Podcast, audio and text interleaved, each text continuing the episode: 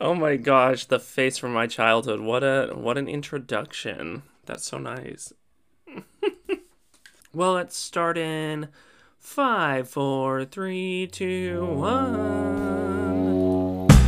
Hi everyone, I'm Gretchen. And I'm Richard. Welcome to Streamiversity, a nine-minute podcast rooted in appreciation for the podcast Streamiverse. We are all in on studying up on everything Streamiverse.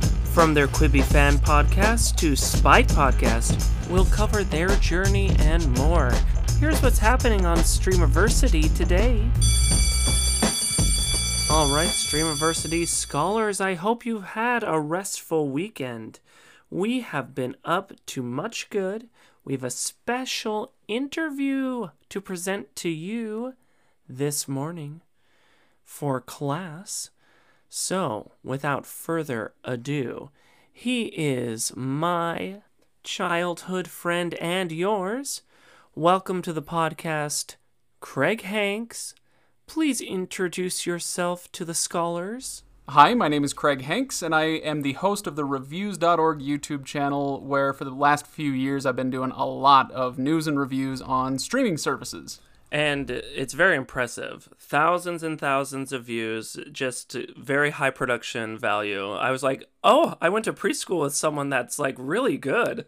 And I know you said that even your editor has won an Emmy and even more proudly has won a Moosey. So this is great. It's great to have you on the podcast. Thank you so much for joining us. And Gretchen, I know that I mentioned that I grew up with Craig back in the day, but I didn't even tell you I buried the lead here. His mom was my preschool teacher, so I attended preschool with Craig in his own childhood home.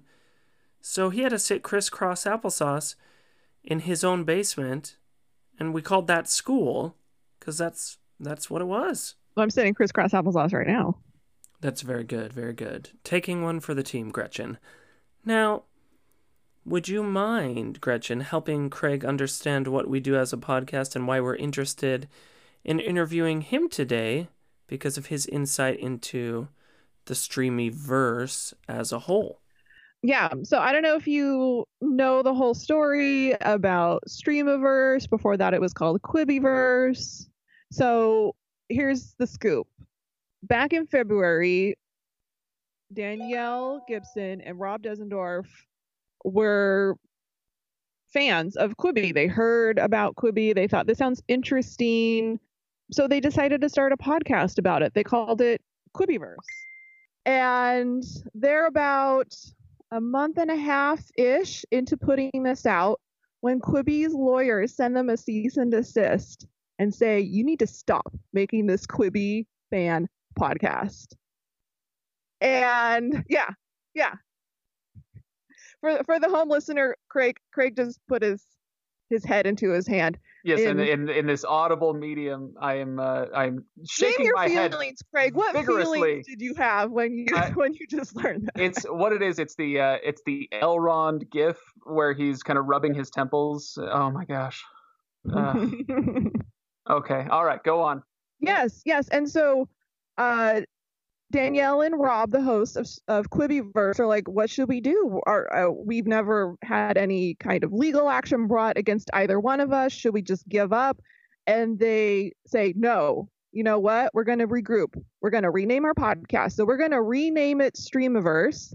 And they change the the intro to their show as well, and they say, "We're now a podcast devoted in spite. We are spiteful of Quibi." We are we were their number one fans and now we're going to tear them down Wow. so they, That's- they pivot they pivot to being a, a, a spite podcast about quibi basically this is uh this is the in professional wrestling this would be the heel turn.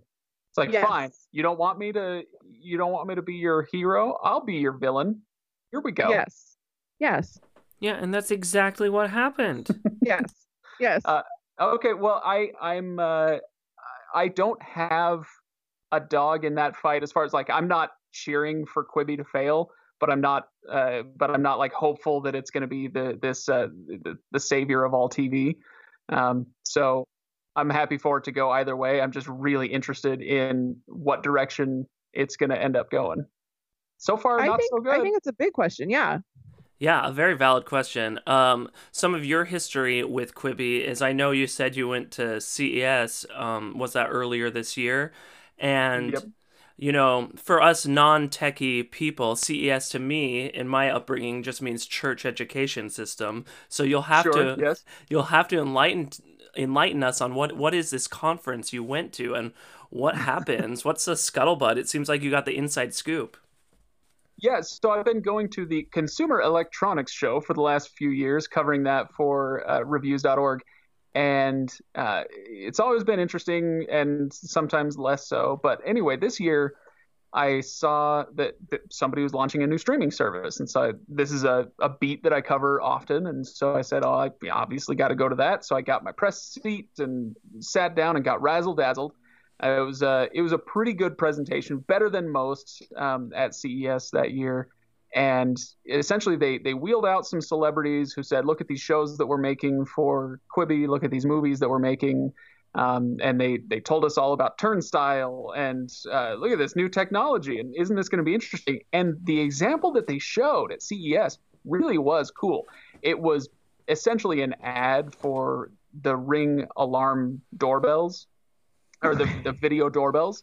But it was it was pretty clever. What they did was they said okay if you're watching this uh, 10 minute short video then every time you turn your phone to portrait mode you see what the ring doorbell camera is seeing. And there's a guy who's going to like break into a house right Mm. and then every time you turn it to landscape mode, it'll switch to this girl on the couch who's just like minding her own business and is about to get, you know, violently accosted by some guy on her porch.